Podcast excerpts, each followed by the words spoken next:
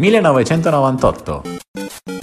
Un podcast di Gloria Castellini, Francesco Scanu e Giovanni Girolimetti.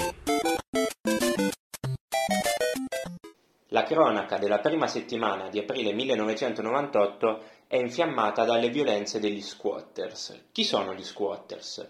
Sono, come vengono definiti dai media, un gruppo di giovani ribelli filoanarchici tra cui spicca qualche elemento insurrezionalista. Il fenomeno degli squatters, che non è assolutamente in Europa qualcosa di inedito, travolgerà l'Italia in seguito al suicidio di Baleno, Edoardo Massari, morto nel carcere delle Vallette. Il 2 aprile 1998, la giornata del suo funerale, sarà carica di tensioni, tensioni fomentate soprattutto da Radio Blackout, l'emittente indicata dai giornali come vicina a quei centri sociali che gli squatters occupano abusivamente. Fuori dalla chiesa, giornalisti, fotografi e turbi della TV vengono resi bersaglio di una fitta sassaiola proprio dai componenti più violenti degli squatters e Daniele Genco, corrispondente dell'ANSA, riporterà diverse fratture gravi. Come accade spesso in vicende analoghe, la polizia è costretta a non intervenire proprio per evitare l'aggravarsi della situazione e quindi Torino diventa il fulcro di violenze assai gravi. Considerato tutto quanto di cui abbiamo appena parlato, è normale che le preoccupazioni della politica si concentrino quindi nella giornata invece del 4 aprile, momento in cui sarebbe dovuta avvenire la manifestazione regolarmente richiesta da parte degli squatters riguardo proprio al suicidio di Edoardo Massari. Sono preoccupazioni che derivano soprattutto dalle dichiarazioni sempre di Radio Blackout che invita in qualche modo i giornalisti, i reporter a disertare la manifestazione in quanto vengono visti non come testimoni ma come sciacalli di una vicenda tragica. È bene però cercare di contestualizzare in qualche modo le violenze avvenute cercando soprattutto di individuare i protagonisti di tali violenze perché gli squatters non sono tutti i partecipanti dei centri sociali, ma sono solo una loro esigua parte, come dice Luca Cesarini,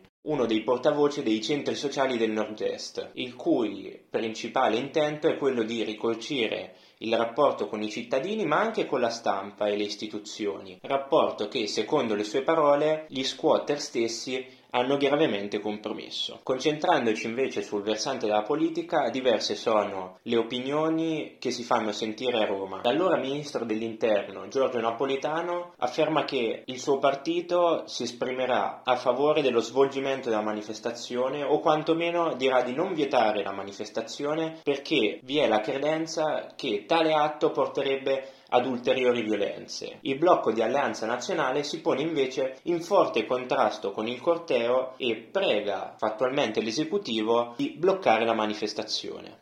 Manifestazione che alla fine si svolgerà sabato 4 aprile e al netto di alcune collusioni francamente inevitabili verrà definita sempre da Napolitano un evento non drammatico. In questo grande clima di tensione tra forze politiche, tra giornalisti e manifestanti spicca la considerazione del vice premier Veltroni che invita l'intero mondo della politica a non additare i manifestanti ma piuttosto a considerarli, a considerare le loro istanze e a interrogarsi su dei malumori che si sono espressi in maniera decisiva in tutto il contesto occidentale e che all'epoca dei fatti, ma non solo, non venivano capiti dalle istituzioni. La signora è bella, elegante, 40 anni splendidamente portati.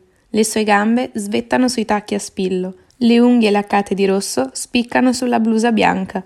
È abituata agli sguardi prolungati degli uomini. Mentre aspetta il treno della Manica che in meno di tre ore la porterà a Parigi, nella sala d'attesa della stazione di Waterloo non sospetta di essere circondata da agenti di polizia in abiti civili. Quando uno di loro si alza e le si avvicina, si aspetta il solito approccio galante. E invece, signora Anna Staiano, lei è in arresto.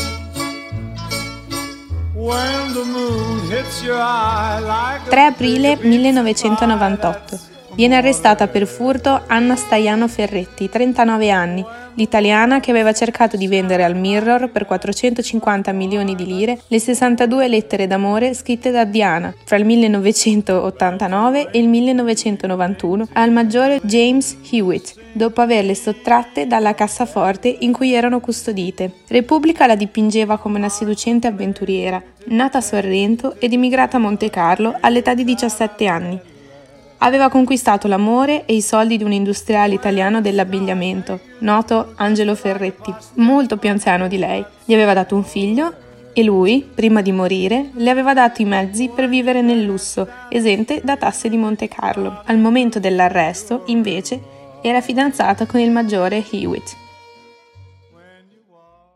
Per otto giorni, dopo aver raggiunto un accordo con il Mirror, aveva vissuto a fianco del maggiore, al solo scopo di scoprire dove tenesse le chiavi della cassaforte, nella sua casa di campagna del Devon. Sapeva delle lettere che Lady Diana gli aveva spedito su una sottile carta azzurra da posta aerea, firmate con pseudonimi la tua devota Giulia, la tua adorata Susi. Quante volte lui gliele aveva mostrate subito dopo l'amore, vantandosi di aver sedotto una principessa, dicendole che, un giorno, quelle lettere sarebbero valse una fortuna. Anna aveva capito di che pasta era fatto il maggiore. Uno che neanche un'ora dopo averla conosciuta al casino di Monte Carlo le chiedeva: Ma tu sai chi sono? Io sono il maggiore Hewitt, quello che è stato amato da Diana, uno che le aveva già spillato un bel po' di soldi vivendo come un sultano a sue spese. Ma se l'amore è cieco, l'odio non è da meno e la più umiliante delle passioni può trasformarsi all'improvviso nella più devastante vendetta. La goccia che aveva fatto traboccare il vaso dell'odio, Anna l'aveva presa dai giornali, scoprendo un episodio rivelatore delle qualità morali del suo amato. Una cronista del Mirror aveva deciso di mandare una rosa nel giorno di San Valentino a sei uomini molto noti in Gran Bretagna, semplicemente per provocarli. Cinque di loro non risposero, mentre il maggiore Hewitt invece rispose. Cominciò a tempestare di telefonate la cronista e anche se non l'aveva mai vista, già le chiedeva un weekend di passione nel Devon. Voleva sapere che biancheria intima indossava o se portava i tacchi alti, un po' come il professore della casa di carta, ma con piani diversi dallo svuotare la zecca di Stato. La cronista alla fine accettò solo un incontro in un luogo pubblico, portandosi dietro il fotografo e rivelando la storia. Anna scoprì che vile e ripugnante gigolò fosse l'uomo che pensava di amare e preparò la vendetta. La preparazione del colpo fu accurata e astuta. Quando finalmente Anna riuscì a mettere le mani sulla cassaforte del maggiore, approfittando della sua assenza e ingannando la cameriera, era convinta di avercela fatta.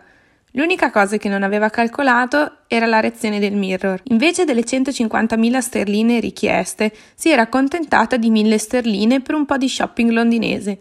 Ma mentre andava a fare spese, convinta che nel frattempo la redazione del giornale stesse soltanto fotografando le lettere per poi restituirgliele, il Mirror si dimostrava più furbo di lei.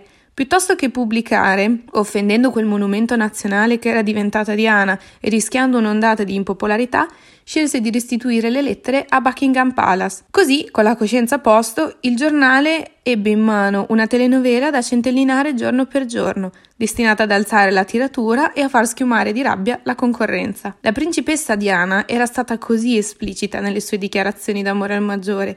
Mio amato, mio caro, mio adorato James, che a un certo punto gli aveva chiesto di bruciare tutta la corrispondenza per paura che un giorno potesse finire nelle mani sbagliate. Non sapeva che le mani sbagliate erano proprio quelle del maggiore.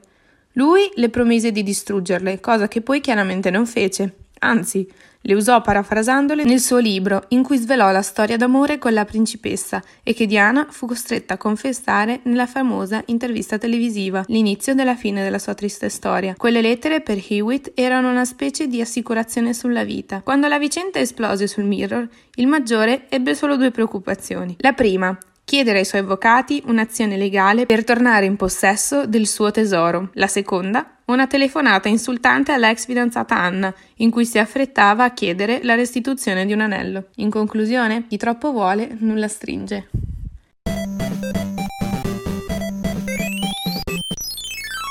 Verso la fine del mese, precisamente il 29 e il 30 di aprile, Israele inizia i festeggiamenti per il cinquantesimo anniversario della sua indipendenza. Al termine del giorno di lutto per i 20.000 caduti in 50 anni di lotta con i vicini arabi, una cerimonia con le massime cariche dello Stato si svolge sul monte Herzi, a Gerusalemme. Le celebrazioni prevedono l'apertura di musei e basi militari. Inoltre non mancherà una replica della storica dichiarazione di indipendenza di David Ben Gurion nel viale Rothschild di Tel Aviv, avvenuta il 14 maggio del 1948. Delle cerimonie religiose solenni avranno luogo al Muro del Pianto e in migliaia di sinagoghe, mentre, su invito della Società per la protezione della natura, i parchi nazionali e archeologici saranno aperti agli escursionisti. Milioni di persone festeggiano nelle spiagge e nei parchi il 50 anniversario, secondo il calendario lunare ebraico. La giornata è stata segnata anche dai forti contrasti esplosi fra coloni e pacifici, nella contesa collina di Har Homa, a Gerusalemme, e nei rioni ultraortodossi della città, dove, in segno di ostilità allo Stato sionista, gruppi di zeloti hanno assalito le automobili di passaggio che esponevano bandierine israeliane. Il vicepresidente americano Al Gore, presente alle celebrazioni, ha sottolineato l'urgenza di avviare il processo di pace in Medio Oriente, sollecitando l'assenso israeliano alla proposta statunitense, già accolta da Yasser Hafat, di un ritiro del 13% della Cisgiordania e alla richiesta palestinese di congelare immediatamente le colonie ebraiche nei territori.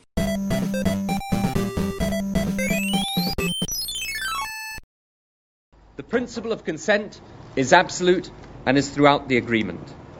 And the breakthrough is that that is now accepted by all, North and South.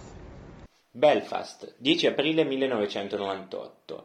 I primi ministri, rispettivamente di Regno Unito e Irlanda, Tony Blair e Betty Ahern, annunciano con grande clamore la firma dei cosiddetti accordi del Venerdì Santo. È uno di quei momenti topici che segnano la svolta in un conflitto che ha dato vita a violenze inaudite e che ha segnato 30 anni di storia irlandese, i cosiddetti Troubles. Con questa etichetta la stampa internazionale indica una serie di scontri violentissimi che dalla fine degli anni 60 sino alla fine del millennio, quasi alla fine del millennio, avevano causato la morte di più di 3.000 persone, la maggior parte delle quali erano civili. Alla base del tremendo conflitto vi era l'accesa diatriba tra gli unionisti, che erano per la maggior parte protestanti e favorevoli alla permanenza dell'Irlanda del Nord nello United Kingdom, e i repubblicani, a maggioranza cattolica, che desideravano la riunificazione dell'Irlanda con i territori dell'Irlanda del Nord. Nel territorio che era l'oggetto della disputa, ossia proprio la stessa Irlanda del Nord, la maggior parte dei cittadini era unionista, mentre i repubblicani costituivano una minoranza. La drammaticità del conflitto era determinata dalla possibilità da parte di entrambi gli schieramenti del poter contare su formazioni paramilitari, tra cui ricordiamo sicuramente la famigerata IRA dalla parte dei repubblicani, che si scontrò proprio con l'Ulster Defense Association degli unionisti. Scontro che raggiunse forse il suo climax, perlomeno in termini di visibilità, negli avvenimenti della strage del Bloody Sunday, in cui 14 persone, 14 civili, furono uccisi dai soldati britannici durante una manifestazione pacifica. Si giunge così al 1998, ai negoziati di pace del 10 aprile 1998, con non poche perplessità Infatti i colloqui andavano avanti da diversi anni, ma non si era mai riuscito a trovare un compromesso soddisfacente. Determinante si dimostrò il ruolo degli Stati Uniti, che fece da mediatore e con una serie di ultimatum riuscì a sbloccare l'impasse. Con gli accordi del Venerdì Santo si sancì una volta per tutte la volontà del popolo dell'Irlanda del Nord di rimanere nel Regno Unito, ma allo stesso tempo il governo britannico dovette rinunciare a quelle pretese di sovranità su tutta l'isola che colvava ormai da decenni. Non pochi problemi sorsero a seguito della firma, soprattutto riguardo al trattamento dei dissidenti e dei prigionieri politici e come molti esperti considerarono, il 10 aprile di quell'anno fu più che altro un punto d'inizio per lo scioglimento della questione, non di certo la fine. 17 aprile 1998. Al congresso di Forza Italia, Silvio Berlusconi dichiara che se a giugno sarà condannato dal Tribunale di Milano si tratterà di una sentenza politica che riguarda uno scontro politico. La sinistra farà bene a ricordarlo. Altri esponenti di Forza Italia appoggiano la tesi del loro leader, fino a Tiziana Maiolo, che chiama la Procura di Palermo un'associazione a delinquere di tipo istituzionale. L'indipendenza e l'autonomia tra il potere politico e il potere giudiziario rappresentano un caposaldo fondamentale dello Stato costituzionale, ma, specialmente durante la Seconda Repubblica, si è assistito ad un continuo conflitto tra poteri dello Stato, caratterizzato dalla crescente incidenza delle indagini giudiziarie sulla dinamica della politica. Le dichiarazioni appena citate di Silvio Berlusconi, in realtà, sono un'anticipazione dei processi nei quali sarà coinvolto nei mesi successivi e che mettono in evidenza proprio questo scontro. 17 giugno 1998. Oliberian, metà processo da rifare. Il Tribunale di Milano decide di stralciare dal processo Oliberian, che vede imputato Silvio Berlusconi, il reato di falso in bilancio, accogliendo in parte la richiesta presentata dai legali della Fininvest. Considera invece valida la parte del processo relativo all'illecito finanziamento dei partiti, ma occorrerà riformulare la richiesta di condanna. Il processo Oliberian inizia il 23 novembre di tre anni prima, nel 95, quando il giudice per le indagini preliminari Maurizio Grigo emette un'ordinanza di custodia cautelare per l'ex premier del PSI Bettino Craxi, il suo ex segretario Mauro Giallombardo, Giorgio Tradati, amico e presidente di Craxi, ed infine Giorgio Vanoni, manager di Fininvest. I quattro sono indagati per aver ricevuto dalla Fininvest la somma di 10 miliardi su un conto senza aver iscritto tale somma nel bilancio della società erogante, cioè la Oliberian Ltd, che darà il nome a tutto il processo. Il 17 giugno del 98 rappresenta uno spartiacque perché pochi giorni prima la Fininvest, tramite i suoi legali, chiede la nullità del dibattimento per non essere stata citata al processo come parte lesa per il reato di falso in bilancio. E infatti il Tribunale di Milano riconosce questo errore e separa dal procedimento principale il procedimento relativo alle imputazioni di falso in bilancio. Il nuovo processo per Fininvest viene quindi rinviato al 27 ottobre, mentre viene stabilita la prosecuzione del processo per gli altri capi di imputazione. Facendo un piccolo salto in avanti, arriviamo alla sentenza del processo di primo grado, Oliberian 1, cioè quello che riguarda il finanziamento illecito ai partiti e non il falso in bilancio. Il 13 luglio del 98 viene emessa la sentenza depositata poi il 6 novembre che prevede per Craxi 4 anni di reclusione e il pagamento di 20 miliardi di lire di multa e per Berlusconi due anni e quattro mesi di reclusione e 10 miliardi di multa. I giudici milanesi, alla fine, hanno rigettato la tesi della difesa che sosteneva che il denaro fosse l'anticipazione di un'operazione commerciale per l'acquisto dei diritti televisivi. Il processo Oliberian si è concluso il 22 novembre del 2000 quando la Corte di Cassazione, confermando la sentenza d'appello del 99, ha dichiarato il proscioglimento dell'imputato per intervenuta prescrizione del reato. In altre parole, la sentenza di prescrizione nulla dice circa la responsabilità penale dell'imputato, il quale potrebbe essere tranquillamente colpevole, solamente che il giudice non può esprimersi a riguardo perché incontra la barriera dell'intervenuta prescrizione. Insomma, la giustizia non ha fatto in tempo. Fa sorridere registrare oggi questo episodio perché è martedì 11 gennaio del 2022 e tra i nomi dei possibili presidenti della Repubblica che verranno scelti dal prossimo 24 gennaio c'è proprio quello di Silvio Berlusconi. Grazie per aver ascoltato 1998. Alla prossima puntata!